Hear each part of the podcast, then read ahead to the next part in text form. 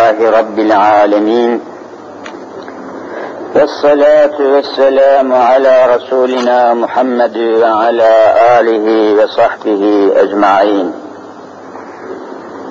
رب اشرح لي صدري ويسر لي أمري واحلل عقدة من لساني يفقه قولي آمين بحرمة حبيبك الأمين وقرر Öyle alalım.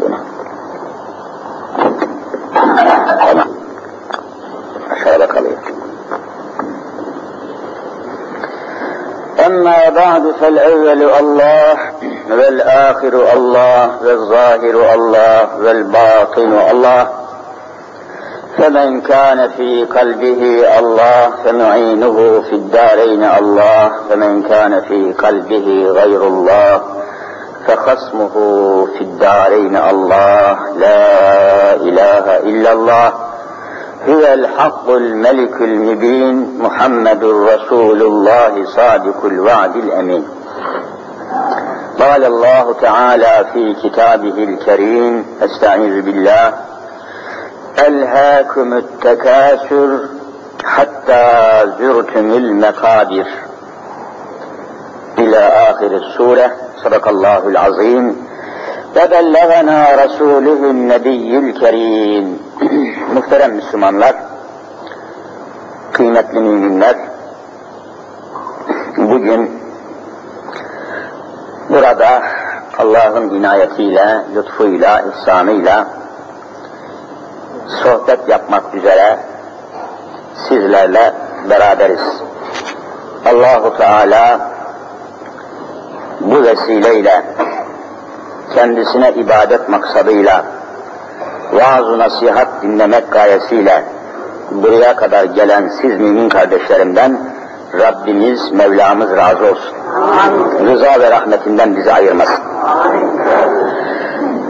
Rıza ve rahmeti dedim, bir mümin için, bir Müslüman için hangi asırda, hangi devirde, hangi mekanda, hangi makamda, hangi mesafede nerede bulunursa bulunsun bir müminin gayesi, davası, maksadı, meramı, amacı dünyada yaşadığı sürece maksadı Allah'ın rızasını kazanmaktır. Allah'ın rızasını kazanamadıktan sonra, Allah'ın rızasını tahsil edemedikten sonra bütün dünyayı kazansa bu kazancın o insana zerre kadar faydası yoktur. Niye yoktur?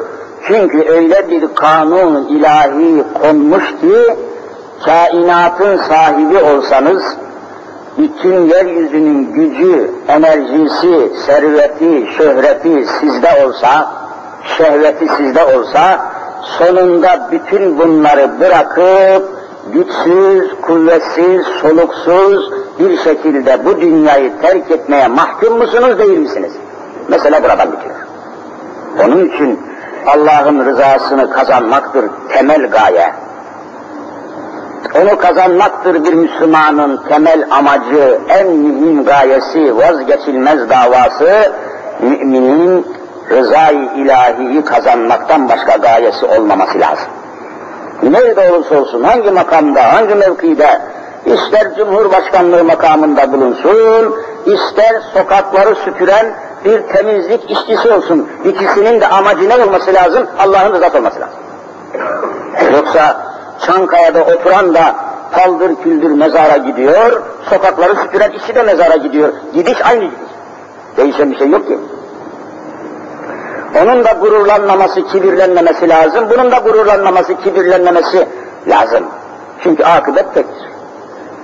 Bu konuyu biraz daha bugün genişliğine işle, işlemek suretiyle inşallah gönüllerimizde arzu edilen tesir ilahiyi sağlamanın, Rabbimizin rahmetine ulaşmanın, rızasını kazanmanın tedbirinde, tedbiri içinde olacağız. Onun için ehlullahın, evliyaullahın hemen tamamı, hemen hepsi yalvarma, yakarma, dua ve niyaz halindeyken İlahi ente maksudi ve rıdake maklubi demişler. İlahi demek ey benim Rabbim, ey benim ilahım, ey benim Allah'ım. ente, ente sen demek. Arapça. Ente maksudi, maksadım sensin, maksudum sensin, hedefim sensin, amacım sensin, gayem sensin, sevdam sensin, kavgam sensin. Ve rıdake senin rıza, yani razı olman matlubi benim arzumdur. Yeryüzünde varoluşumuzun, yaşayışımızın, hayatta oluşumuzun, ayakta oluşumuzun, yiyip içmemizin gayesi, maksadı, onun rızasını, onun hoşnutluğunu toplamak, kazanmak, temin ve tedarik etmektir. Bunu asla ihmal etmemeli. Onun rızası yoksa birisi bir ömrün heder olmasıdır. Allahu Teala ömrümüzün, hayatımızın, ömür sermayemizin heder olmasından, telef olmasından bizi muhafaza buyursun. İslam alimlerimiz Külü veşrebu ve la tüsrifu innehu la yuhibbul müsrifin ayetini böyle yorumluyorlar. Yiyiniz, içiniz ama israf etmeyiniz. Çünkü Allah israf edenleri kesinlikle sevmez. Allah israf edenlerden razı olmaz. Bunu şöyle yorumluyorlar. Yiyiniz, içiniz ama, bakın amması var. Çünkü yemekte ve içmekte hayvanlarla insanlar eşittir. Sade bir şekil farkı var. Hayvanlar çayırda, otlakta, merada yerler. İnsanlar sofrada, restoranda, şurada burada yerler. Hayvan da yemeden yaşayamaz, insan da yemeden yaşayamaz. Hani yemek hususunda hayvanlarla ortak bir cephemiz var. Ortak bir yanımız var. Onlar da su içmese yaşayamazlar, biz de su içmesek yaşayamayız. Ama yiyiniz, içiniz ama bak Cenab-ı Hak oraya bir nokta koydu. Ve la tüsrifu, israf etmeyiniz. Ne demek? Yemek ile, içmek ile elde ettiğiniz sağlığınızı, sağlık elde ediyoruz, sıhhatinizi, yemekle ve içmekle temin ettiğiniz enerjinizi, bak enerji, elimiz, ayağımız, gözümüz, kulağımız, dişimiz, tırnağımız, dilimiz, damağımız çalışıyor, organlarımız çalışıyor. Yemek ve içmek suretiyle temin ettiğiniz, tedarik ettiğiniz enerjiyi, hareketi, gayreti Allah'ın rızasının dışında harcayarak israf etmeyin. Demek ki bir ömür namaz kılmayan, abdest almayan, haram helal nedir sormayan, sevap mı, günah mı diye bir derdi, bir davası olmayan, ne bulursa alan, alan aldığıyla, çalan çaldığıyla kalsa, haram helal aramasa, günah sevap aramasa, hayır mı şer mi sormasa, nefsinin arzusuna, keyfinin arzusuna tabi olsa, bu adamın yiyip içtikleri midesine gönderdiği yemeklerle sofradaki yemeklerin çöpe atılması arasında hiçbir fark yoktur. Allah'a kul değilse, Allah'ın emrine, Allah'ın hükmüne, Allah'ın dinine bağlı, sabit, salih bir insan değil, hayrı yok, hasenatı yok, Allah'ın rızasını aramıyor, ilahi bir derdi yok, ahiret endişesi yoksa, bu adam aynen çöp tenekesi gibidir. Ha bir ekmeği çöpe atmışsınız, ha da o asi adamın midesine göndermişsiniz. Aynı çöptür. İsraftır. Hani sofrada artan ekmekleri götürüp çöpe atmak nasıl haramsa, yiyip içip de Allah'a isyan etmek de aynen haramdır. Yemekle, içmekle hasıl olan bir enerji var. Bu enerjiyi Allah'ın yolunda, Allah'ın dini için harcamayan adam, yiyip içtiklerini israf etmiştir. Çürütmüş, kokutmuş, götürmüş bir tuvalet çukuruna boşaltmıştır. Hayvandan daha adidir. Niye? Yaratılış gayemizi Kur'an üç kelimeyle açıklıyor. Ve ma halaktul cinne vel inse siz devam edin. İlla liyabudun. Ben insanları ve cinleri bana ibadet etsinler diye yarattım. Çayırda otlayan hayvan olmamanın sebebi budur. Bana ibadet etsinler diye yarattım. En azından günde beş defa huzuruma gelsinler. İyyâke na'budu ve iyyâke nesta'in desinler Allahu Ekber desinler, Sübhaneke desinler, beni zikretsinler, beni Allah tanısınlar, huzuruma gelsinler ve benim karşımda varlığını, birliğini, üluhiyetini, rububiyetini, kuddusiyetini tasdik etsinler diye yarattım. Çayırda otlayan hayvanla yaşayan insan arasındaki fark budur. Bütün kıyamet anlıyoruz. Adam düşmüş dünyanın peşine akıp gidiyor. Musalla taşından kalkıp giden cenazelere hiçbir mana vermiyor. Götürüp babasını, anasını, dedesini, dayısını gömdüğü kabirlere, mezarlara hiçbir mana vermiyor. Bir gün kendisinin de aynı akıbete uğrayacağını düşünmüyor. Benim de sonum, sonucum budur diyemiyor. İşte yaşamaktan gaye, hayatta olmaktan maksat ibadet. Cenab-ı Hak bu maksatla Kur'an'da sık sık tembih ediyor, uyarıyor. Mesela bakınız, Ya eyyühellezine amenu, ey müminler, Müslümanlar, ey kendilerine iman ve isyan ettiğim insanlar, mümin olmak nasip meselesidir. Allah'ın lütfudur, ikramıdır, ihsanıdır. Ey müminler, kendilerine iman ve İslam şerefi verilenler. La tülhiküm emvalüküm ve la evladüküm. Bakınız iki tane kelime var burada. Birisi emval, öbürü de evlat. Emval Arapça bir kelime tabi. Mal kelimesinin çoğulu mal. Malın çoğulu emval. Mülkün çoğulu emlak. O da Arapça. Hani emlak kelimesini hepimiz görüyoruz, emlakçı. Emlak, mülk kelimesinin çoğuludur, mülk. Mülkiyetler demek, mülk. Gayrimenkul şeyler. Taşınmaz mallara emlak deniyor. La tülhiküm envalüküm sizin mallarınız, mülkiyetleriniz taşınır ve taşınmaz mallar. Güya malları ikiye ayırmışlar. Menkul mallar, bir de gayrimenkul mallar. Menkul demek para pul taşınıyor. Cüzdanınızda taşıyorsunuz, yanınızda, cebinizde taşıyorsunuz. Bunlar da mal ama taşınır. Her tarafa götürülen, taşınabilen, alınan, verilen mallar. Bir de gayrimenkul, yani nakli mümkün olmayan bir buradan kaldırıp oraya koyamayacağınız mallar gayrimenkul dedikleri taşınmaz mallar sizi alıkoymasın. Sizi alıkoymak demek yani o maksattan, o hedeften saptırmak. Veya evladüküm, evladı iyaliniz. Öyle insanların tabi evladı olacak. Evlat, velet kelimesinin çoğulu. Velet çocuk demek. Velet, evlat çocuklar. Çocuklarınız, oğullarınız, kızlarınız, torunlarınız, onlar da sizin çocuklarınızın çocukları. Sakın ola ki sizi alıkoymasın, geri koymasın, mahrum etmesin. Neden ve nereden?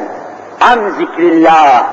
Allah'ı zikretmekten, Allah'ın rızasından, Allah'a ibadetten, Allah'a kul olmaktan, Allah yoluna koşmaktan, ilahi maksattan sizi geri koymasın.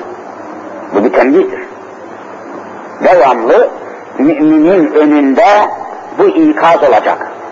En önde bu maksat olacak, en önde bu gaye olacak. La tülhiküm emvalüküm ve la evladüküm an zikrillahi. Allah'a kul olmaktan, Allah'ı yad etmekten, Allah'ın huzuruna koşmaktan, onun rızasını kazanmaktan sizi alıkoymasın çocuklarınız. Sizi alıkoymasın mallarınız, mülkiyetleriniz, mağazalarınız, kazanma arzunuz, arzunuz, ticaretiniz sizi alıkoymasın. Rabbimiz ikaz ediyor. Mesela şu saatte şu caminin ağzına kadar tıklım tıklım dolmasını engelleyen tek şey mülkiyetler, mağaza, müşteri, alım satım meseleleri midir değil midir siz söyleyin. Bu meseledir. Yoksa bütün millet işe dışarıda tutuklu da onun için mi buraya giremiyor? Yani bütün şu semtin veya şu bölgenin, beldenin halkı hapishanelerde olduğu için mi buraya gelemiyor? Hayır. Dükkanında işte meşgul. Alım var, satım var, müşteri var, hesap var, kitap var, elinde iş var, gelecek kişiyi bekliyor, gidecek eşyayı bekliyor, irsaliye, mal geldi, mal gitti, belki gelir, belki gider, çek gelecek, hesap gidecek. Bu yüzden camiler dolmuyor. Başka ne olabilir yani? Tutuklu değiliz ki. Bakın cezaevlerinde tutuklular var. Türkiye'yi devamlı olarak tehdit eden, tahrik eden, neredeyse devleti, hükümeti, halkı birbirine düşürecek olan olayların sebebi tutuklular ve mahkumların anası, babası, adamları ayaklanıyorlar, yürüyüş yapıyorlar, polis öldürüyorlar, devlete hakaret ediyorlar, küfür ediyorlar. Tutukluların babası, anası, dadası, dayısı, amcası neyse yani. Ama biz tutuklu değiliz. E peki niye bu camide olmuyor, namaza yarım saat kaldı? E gözü olsun işte, mal var, mülk var, çek var, senet var, hesap var, kitap var. Ama Cenab-ı Hak ne diyor? La tülhüküm emvalüküm ve la evladüküm an zikrillah. Camilere koşmaktan, ibadetlere koşmaktan, vaaz-ı nasihada gitmekten malınız, mülkünüz, mülkiyetiniz, ticaretiniz sizi geri koymasın. Bakın tam ayetin zıddı var.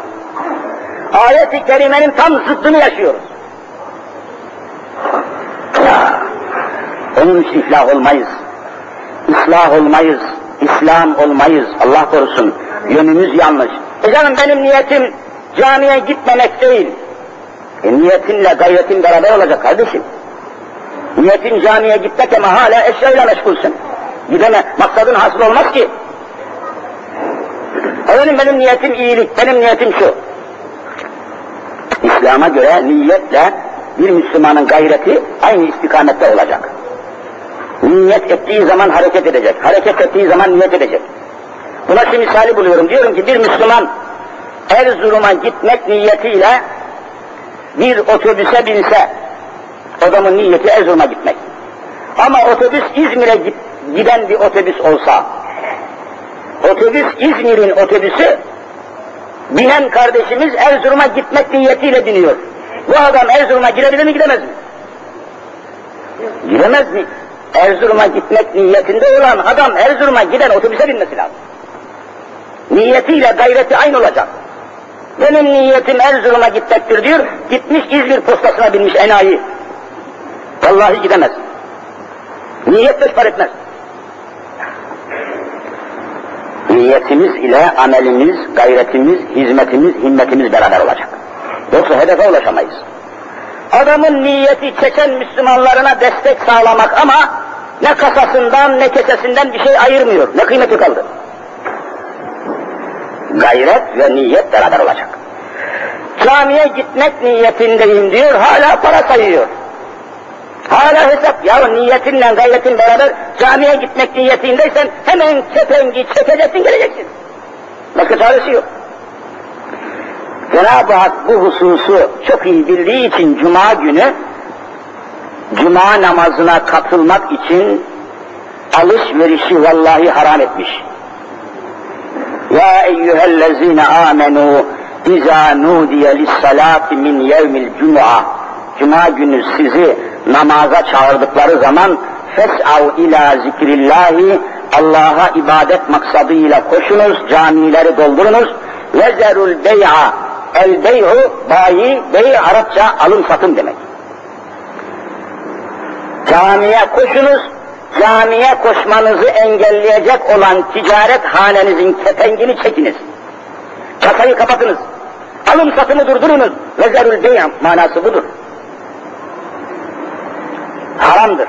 Cuma namazı kılınıp çıkıncaya kadar bir adam sattığı malın parasını alsa haramdan kazanmış para gibi cehennemliktir. Yasaklıyor Cenab-ı Hak ne yapalım? Vezerül bey'a alışverişi durdurun diyor. Sen durdurmamışsın. Mülkün sahibi durun diyor. Sana o mülkiyeti, ticareti, ticarethaneyi, alım satını, o müşteriyi, parayı sana gönderen, takdir eden, taksim eden Allah mı değil mi kardeşim? Allah, Allah durdurun bu alışverişi diyor kesin. Mesela bu. Ama cemaatiniz bu hususta gevşektir, yayandır, yalandır, yalandır. Gerçek İslam olamadık, gerçek Müslüman olamadık. Dünyamızı ahiretimize göre değerlendiremedik. Bir Müslüman dünyayı dünyaya göre değerlendirmeyecek. Ahirete göre değerlendirecek. Allah'ın Resulü öyle buyuruyor. Dünyaya çalışın, çalışın, çalışın ama dünyada kalacağınız kadar çalışın. Ahirete de çalışın, çalışın, çalışın ama ahirette kalacağınız kadar çalışın. E, dünyada mı çok kalacağız, ahirette mi? O zaman işte buna denge bozuk. Bizim dengemiz bozuk. Terazi bozuk. Değerlendirmemiz bozuk.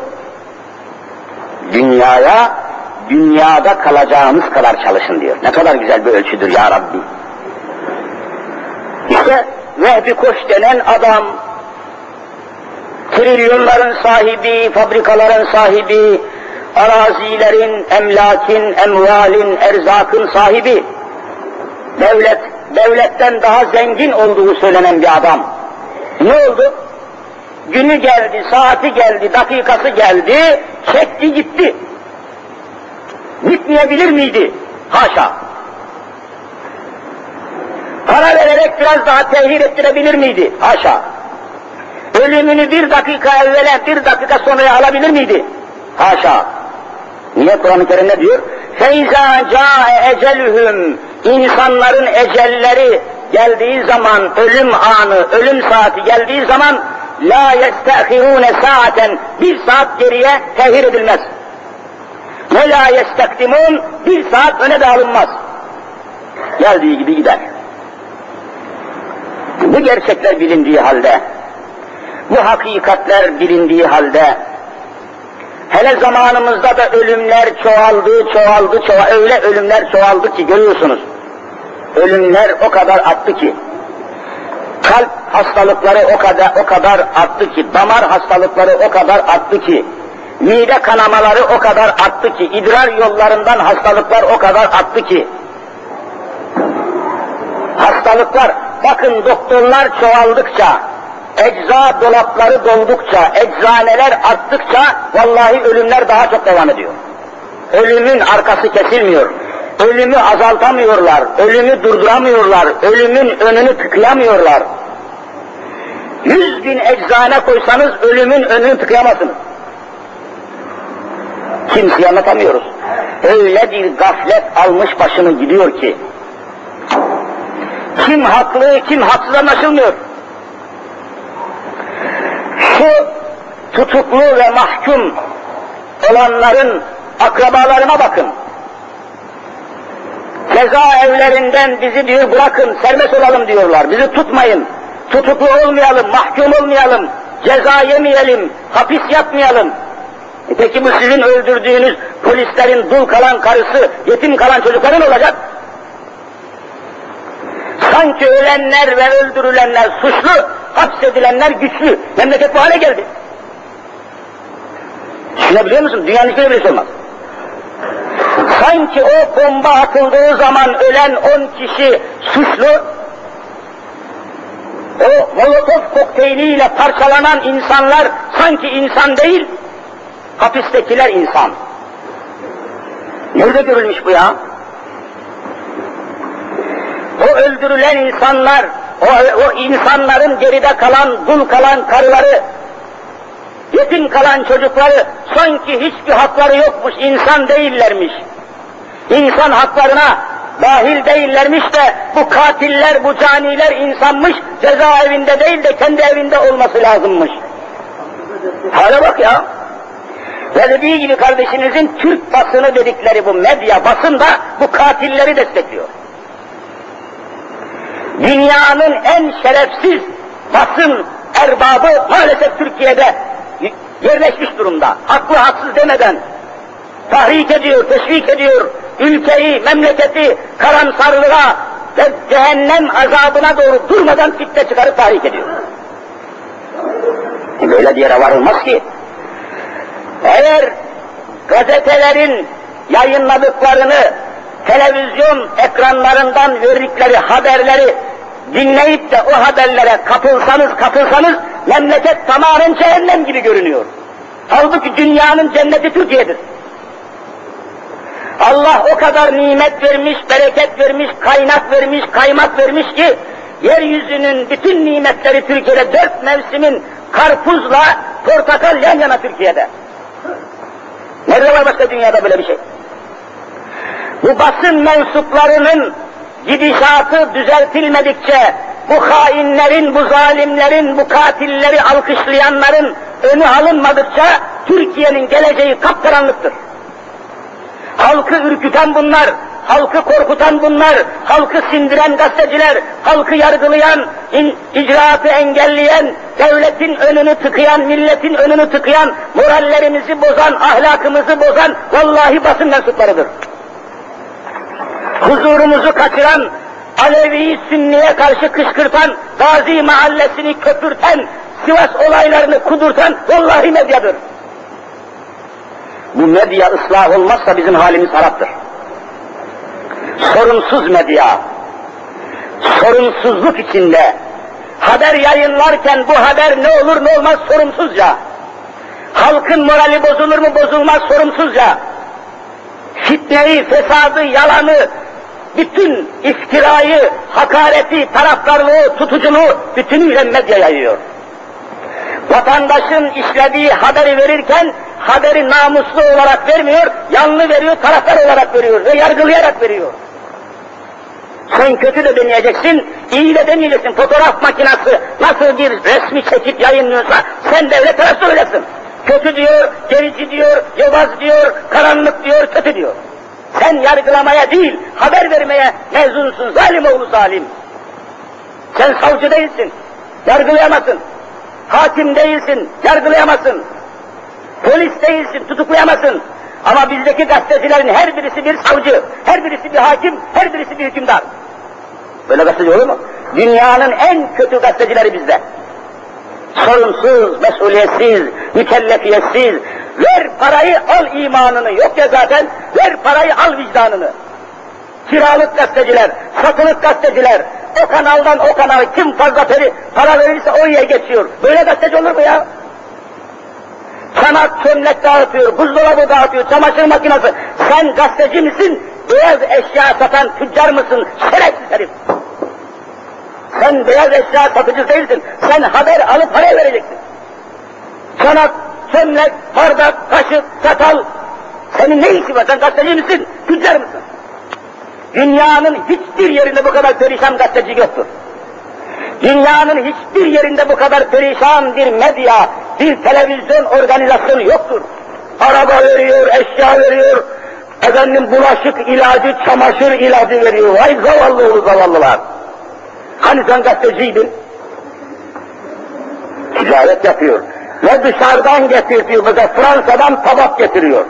Fransa'dan taş tabak, kaşık çatal getiriyor yüz binlerce kaşık, çatal, bardak, tabak getiriyor. Basın mensubu olduğu için devlete ithal ettiği, dışarıdan getirdiği promosyon diyorlar. Yani hediye yahut çekiliş için getirdiği bu mallardan, tabaklardan devlete bir kuruş vergi vermiyor. Bu vergileri almak isteyenin de başına bela oluyor. Ben diyor hükümeti istersem yıkarım, istersem yaparım diyor.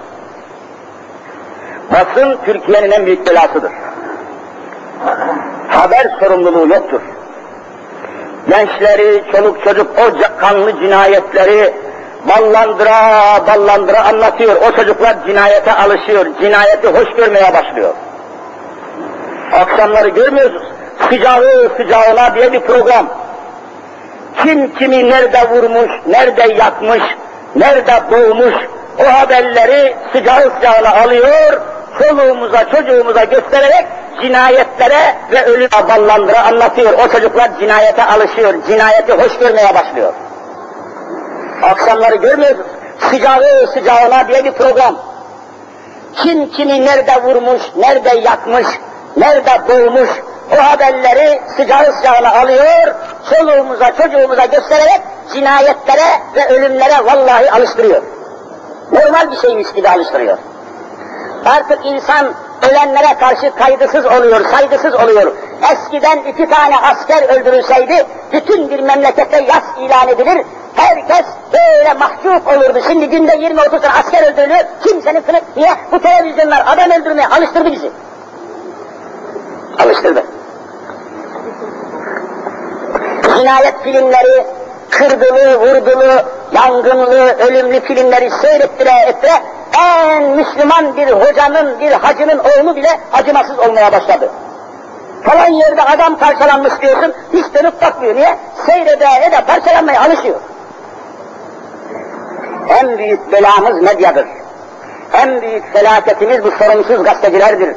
Bunlar ıslah olmadan, bunlara yol, yön, istikamet vermeden Türkiye'nin başına ağzıyla kuş tutan insan bile gelse vallahi başaramaz. Mümkün değil. Yalan yayıyor, iftira yayıyor, düşmanlık yayıyor, kin yayıyor, durmadan eski kavgaları kaşıyor, Sivas olaylarını tahrik ediyor, onu ona, onu ona kışkırtıyor, yalan yazıyor, iftira yazıyor, yanlış yazıyor, iftira tutarsa ne ala tutmazsa iz kalır diyor, ne yaparsam kar diyor, ne ben basınım diyor, ben sorumsuzum diyor, ben kimseye hesap vermem diyor, ben basın mensubuyum ulan diyor. Dehşet. Kardeşler, müminler, demek ki yeryüzünde huzurun, saadetin, selametin, barışın, kardeşliğin temeli dünyamızı ahiretimize göre ayarlayabilmemizdir. Yanlış hesap yapmayalım. Bakın şu Kur'an'ı açıyorsunuz, birinci sure, Suretül Fatiha. Fatiha suresi. Okuyoruz. Besmele'den sonra Elhamdülillahi Rabbil Alemin Amenna. Allah bütün alemden Rabbidir. Er-Rahman Allah çok merhametlidir. Er-Rahim çok yine merhametlidir. Ama Allah'ın böyle rahim olması, merhametli olması yanıltmasın. Maliki yevmiddin ceza gününün de sahibidir. Bak geldi gördün mü? Maliki, malik sahip demek. Yevmiddin ceza günü, dünyada yaptıklarınızın hesabını soracak olduğu günün sahibidir. Belki bugün çok şeyler yapıyorsun da soran olmuyor sana. Polisin görmediği yerde, jandarmanın olmadığı yerde bir şeyler yapıyorsun. Nasıl olmasa bilen yok diyorsun, gören yok, yakalayan olmaz. Ama kainatı yoktan yaratan Allahu Teala diyor ki, bak benim gözümden bir şey kaçmaz. Benim ilmimden, benim kudretimden uzaklaşacak, kaybolacak, kaçacak kimse yok. Ve huve bi külli şeyin alim. Hem nereye kaçıyorsun kardeşim? Bir araba, bir otomobil kaza yapıp kaçar, kaçmak istediği zaman o arabanın plakasını almışsanız, plakasını resmen aldıysanız, bir yere kaçabilir mi kaçamaz mı soruyorum. Yok mutlaka belli yakalarsınız. Vallahi biz de kaçamayız. Niye? Yeryüzünde şu kadar, şu anda, şu asırda, eskiden de, şimdi de, gelecekte de kaç milyar insan varsa her birinin parmak izleri ayrı ayrı döşenmiş mi döşenmemiş mi? Parmak izi diyoruz. Altı buçuk milyar insan var diyorlar dünyada. Altı buçuk milyar insanın altı buçuk milyar birbirine benzemeyen parmak izleri var. Nereye kaçıyorsun? Allah hiç kimseyi kimseye karıştırmamış. Şurayı tutuyorsun şöyle, polis gelip parmak izini alıyor, laboratuvarda tespit ediyor, senin parmak izlerin, senin künyeni okuyor, ben falan onu falanım diyor. Nereye kaçıyorsun? Nasıl ki bütün arabaların plakaları ayrı ayrı döşenmişse, Allah da bizim parmak izlerimizi siz söyleyin, ayrı ayrı plaka gibi döşenmiştir, kaybolmak yoktur, hesap vereceksiniz. Kimsenin yaptığı kimsenin yanına kalmayacaktır. Hiç kimse yaptığı haksızlığın hesabını vermeyeceğini, vermeyeceğine aklını kestirmesin. İşte Maliki Yevmiddin vallahi bunu anlatıyor. Ben Rahmanım diyor Cenab-ı Hak, ben Rahimim ama Maliki Yevmiddin ceza gününün sahibiyim. Gelin bakayım buraya diyeceğim. Sümme ileyna turcaun. Hani sonunda, eninde sonunda müracaat edeceğiniz, huzuruna geleceğiniz tek kapı benim diyor Cenab-ı Hak. Ve ilallahi turcaul umur. Kur'an-ı Kerim baştan başa bu ayetlerle dolu. Bütün işler, hesaplar, kitaplar, devirler, teslimler eninde sonunda gelir Allah'a çıkar. Hani meşhur bir ifade var, kutsal mübarek bir söz var. Bunu cahiller kötü yerlerde kullanıyorlar. Hani haram, haram bir parayı, haramdan kazandığı bir parayı, o parayı kazanan adam tekrar harama yatırırsa, kumardan kazanmış kumara yatırıyor. Zinadan kazanmış zinaya yatırıyor. Faizden kazanmış faize yatırıyor. Yani pis para, pis yerden kazanmış pis yere yatırıyor. Bunu anlatırken ne diyorlar? Aa canım falanca mı? Haydan gelen huya gider. haydan gelen huya gider sözünü öyle kötü yerde kullanıyorlar ki, öyle sıkıntılı bir anlamda kullanıyorlar ki bir Müslüman bu hatayı işleyemez. Niye? Haydan gelen huya gider kelimeleri kutsal mübarek kelimelerdir. Ne demek hay? Hay Allah'ın ismidir. Sıfadır. Ya hayyu, ya kayyum demiyor musunuz? Allahu la ilahe illahu el hayyul kayyum. Ayet-el kürsünün başında var. El hayyu. Hay Allah'tır. Hu nedir diye düşünseniz, onun da Allah olduğunu göreceksiniz. Hu, la ilahe illa hu, hu, hu Allah demektir. Öyle şimdi söyleyelim, haydan gelen huya gider ne demektir? Allah'tan gelen Allah'a gider. Nereye gidecek başka? Kelime kutsal bir kelime ama kullanıldığı yer yanlış. Hata ediliyor, cahillik ediliyor, mesele bilinmiyor, tahkikat yapılmamış, ağzımızdan çıkan kelimeler haklı mı haksız mı bilinmiyor. Allah'tan gelip Allah'a gitmek zorundayız. Allah bu konuda kimseyi muhayyer bırakmamış. Ben Allah'tan geldim ama Allah'a gitmem diyecek kimse var mı? Ben topraktan geldim ama toprağa gitmeyeceğim denir mi? İmkan var mı buna? Onun için dünyadaki sıkıntılarımızın, yanlışlarımızın, isyanlarımızın, günahlarımızın sebebi Maliki yevmiddin olan Allah'ın hakkıyla anlaşılmamış olmasından kaynaklanıyor. Yanlış değerlendiriyoruz. Yanlış puan veriyoruz, eksik değerlendiriyoruz. Halimizin, yolumuzun, perişanlığımızın temeli kesinlikle ifade ediyorum, iktisadi değil itikadidir.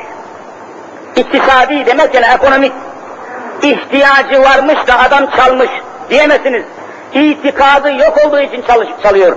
Bir müteahhit, milyarların sahibi bir inşaat müteahhidi, yaptığı inşaatın kumunu, çakılını, demirini çalarken soruyorum size, fakir olduğu için mi çalıyor, imansız olduğu için mi çalıyor? Vallahi imansız olduğu çalıyor. Neresi fakir? Müteahhit fakir olur mu? Engin Civan denen namussuz genel müdür, Emlak Bankası Genel Müdürü, milletin hazinesi, bu hazineyi soyarken, çalarken, çırparken, yurt dışına aşırırken, taşırırken, kaçırırken, fakir olduğu için, maaşı az olduğu için mi kaçırdı, imansız olduğu için mi kaçırdı? İmansız bak. Demek Türkiye'nin meselesi iktisadi değil, itikadidir. İtikad eksikliği. Öyledir ülkenin meselelerinin başında itikadi mesele geliyor. İktisadi meseleler itikadi meseleden sonra gelir. Dünyanın da hali budur. Zaman zaman söylüyoruz. Düşünün ki bugün Hindistan diye bir memleket var, Hindistan. Aldığımız haberlere göre 750 milyon insan yaşıyormuş. 750 milyon, yanlış duymadınız. Bu insanlar bir şeye inanıyorlar, bir şeye itikat ediyorlar. Neye? Büyük baş hayvan dediğimiz, sığır cinsi dediğimiz hayvanları kutsal kabul ediyorlar. Alınmaz, satılmaz, kesilmez, yenmez. O hayvan yaşar, kendisi ölürse ölür, ölmediği müddetçe onun kılına kimse dokunamaz. Kesemez, yiyemez, satamaz, mümkün değil.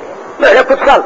Bundan dolayıdır ki Dünya Gıda Teşkilatı'nın raporuna göre şu anda Hindistan'da 286 milyon sığır salla seyip yaşıyor. Yemek yasak, kesmek yasak. Hint insanları da et yemediği için o protein denen gıda maddesini alamadığı için her gün yüzlerce adam perişan olarak ölüp gidiyor. Şimdi bunlar fakirliğinden mi ölüyor, cahilliğinden mi ölüyor? Cahillikten ölüyor.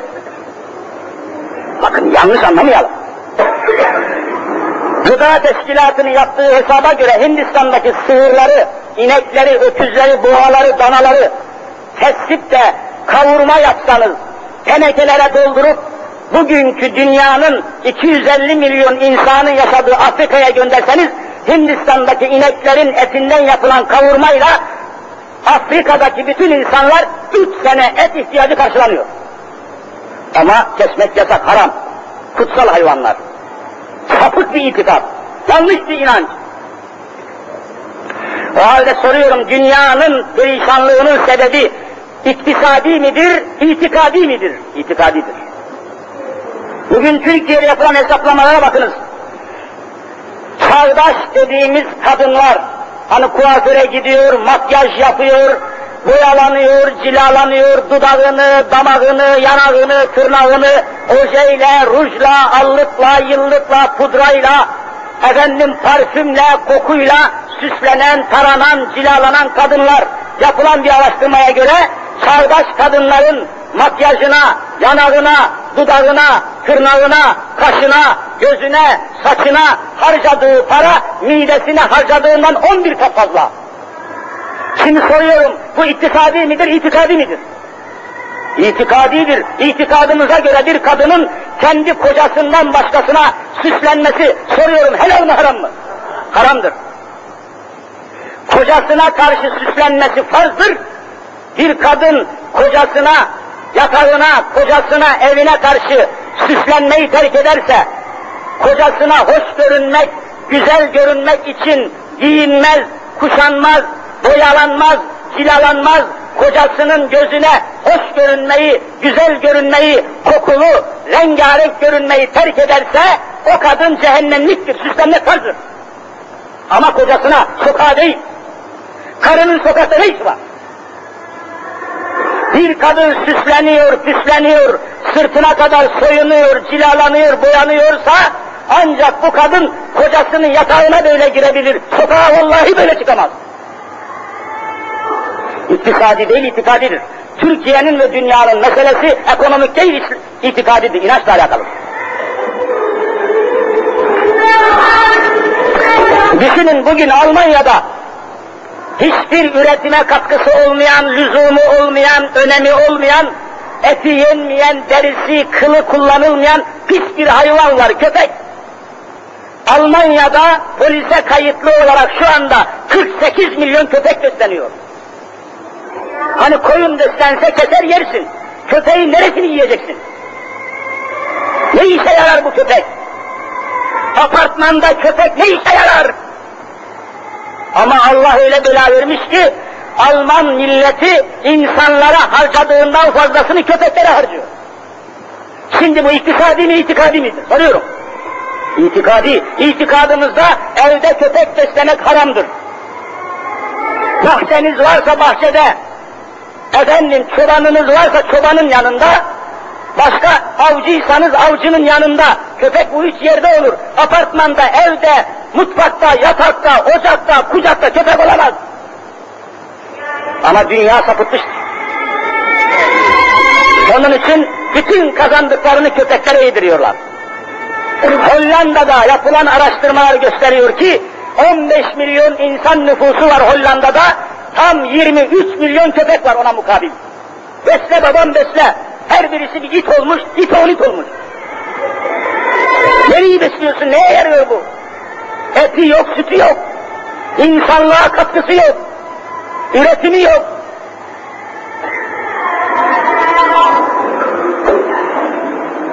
Bir ara Fransa'da Müslüman olan ehemmiyetli bir filozof Roger Garodi, ünlü bir adam gelip konferans vermişti. Konferansa ben de katıldım da orada diyor ki Paris Belediyesi, Fransa'nın baş şehri Paris biliyorsunuz. Paris'te çok büyük bir nüfus yaşıyor. Yerin altında metrolar var, yerin üstünde muhteşem yerler var, gidip görmek insanı hayrete düşürüyor. Bu şehirde diyor, Paris şehrinde, Paris Belediyesi o kadar köpek çok ki, o köpekleri günde iki saat sokaklarda, dışarıda gezdirmezseniz bunalıma düşüyorlar. Köpek gezdirilecek. Niye? Nerede bir dikili ağaç, nerede bir dikili sırık bulursa bacağının birisini kaldırıp oraya birkaç damla idrar atacak. Atmasa çatlar. Öyle yaratmış Cenab-ı Hak. Her dikili ağacın dibine pislik ata ata, idrar ata ata dolaşan bir hayvan. Nerede aklına gelirse orada pisleyen bir hayvan.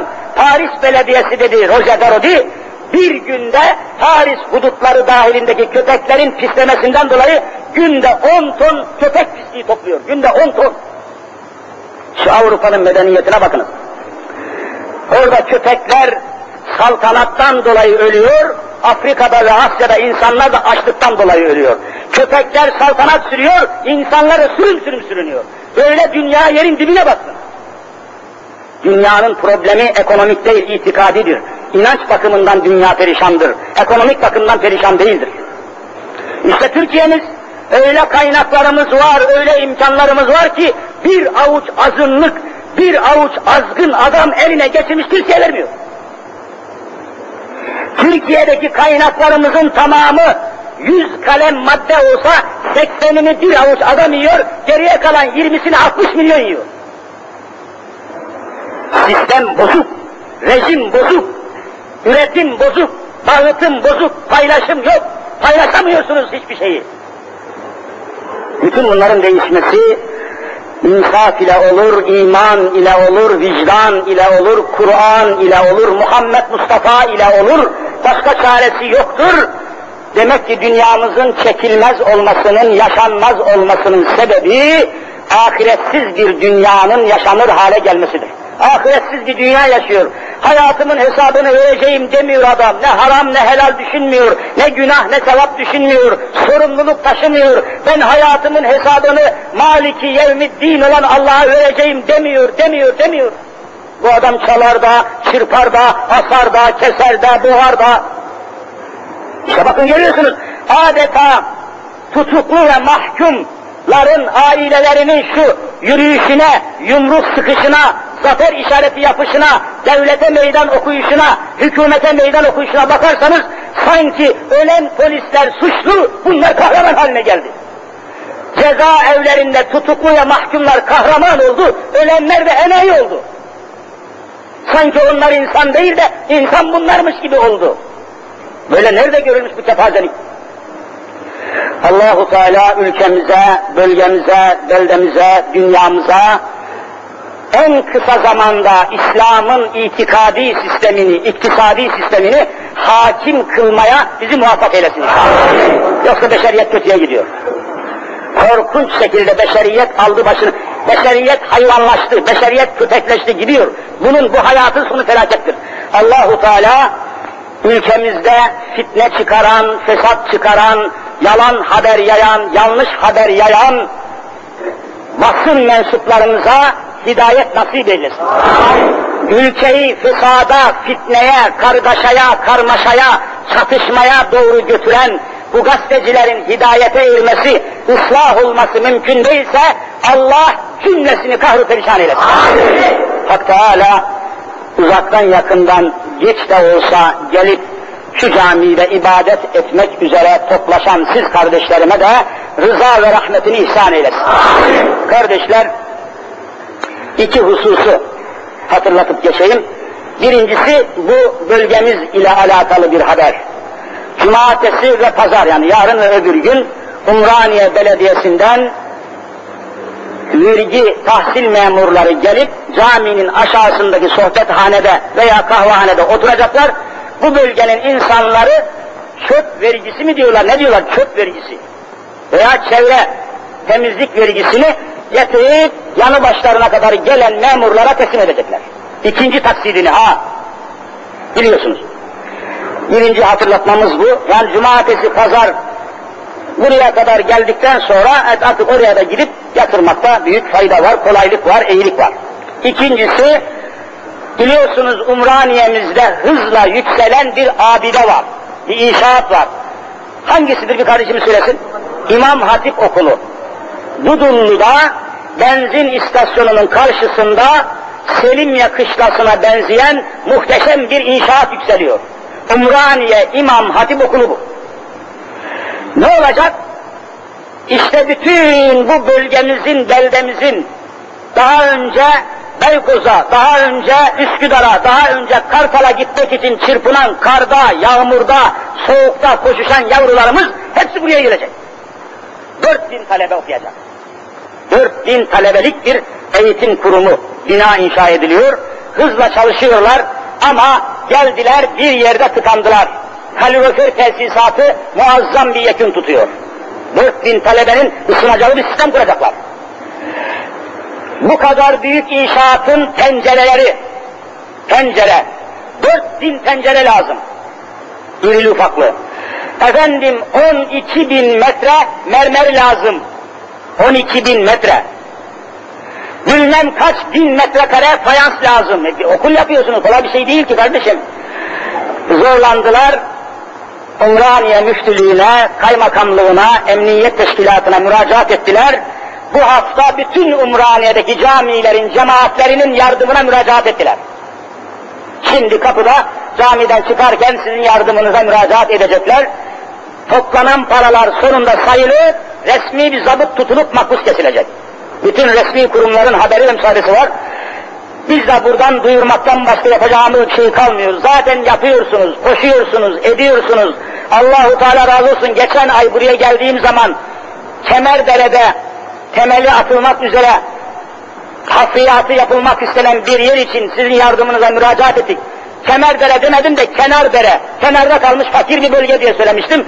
Tam 65 milyon lira yardım ettiniz. Allah razı olsun. Bugün de bu 65'in üzerine bir 100 ilave edelim. İmam Hatip inşaatımıza Allah ve Resulü namına yardımcı olalım. Yavrularımızın bu sene o binada okumasını hazırlıklı bulunalım ve tedarik edelim. Hak Teala verdiklerinizin ve yaptıklarınızın karşılığını cennet eylesin, cemalullah eylesin inşallah. Hak Teala hepinizden razı olsun. İnşallah ayda bir sefer burada buluşacağız. Ayda bir sefer burada buluşmak suretiyle sohbetimiz devam edecek. Burada olmadığımız zaman mutlaka Allah bir keder, zarar, hasar vermemiş olursa İmes Sanayi Camisi'nde cumaları sohbete devam edeceğiz. Cenab-ı Hak cümlemizi muvaffak eylesin. Amellerimizi mübarek eylesin. Felaketlerden, musibetlerden bizleri muhafaza eylesin.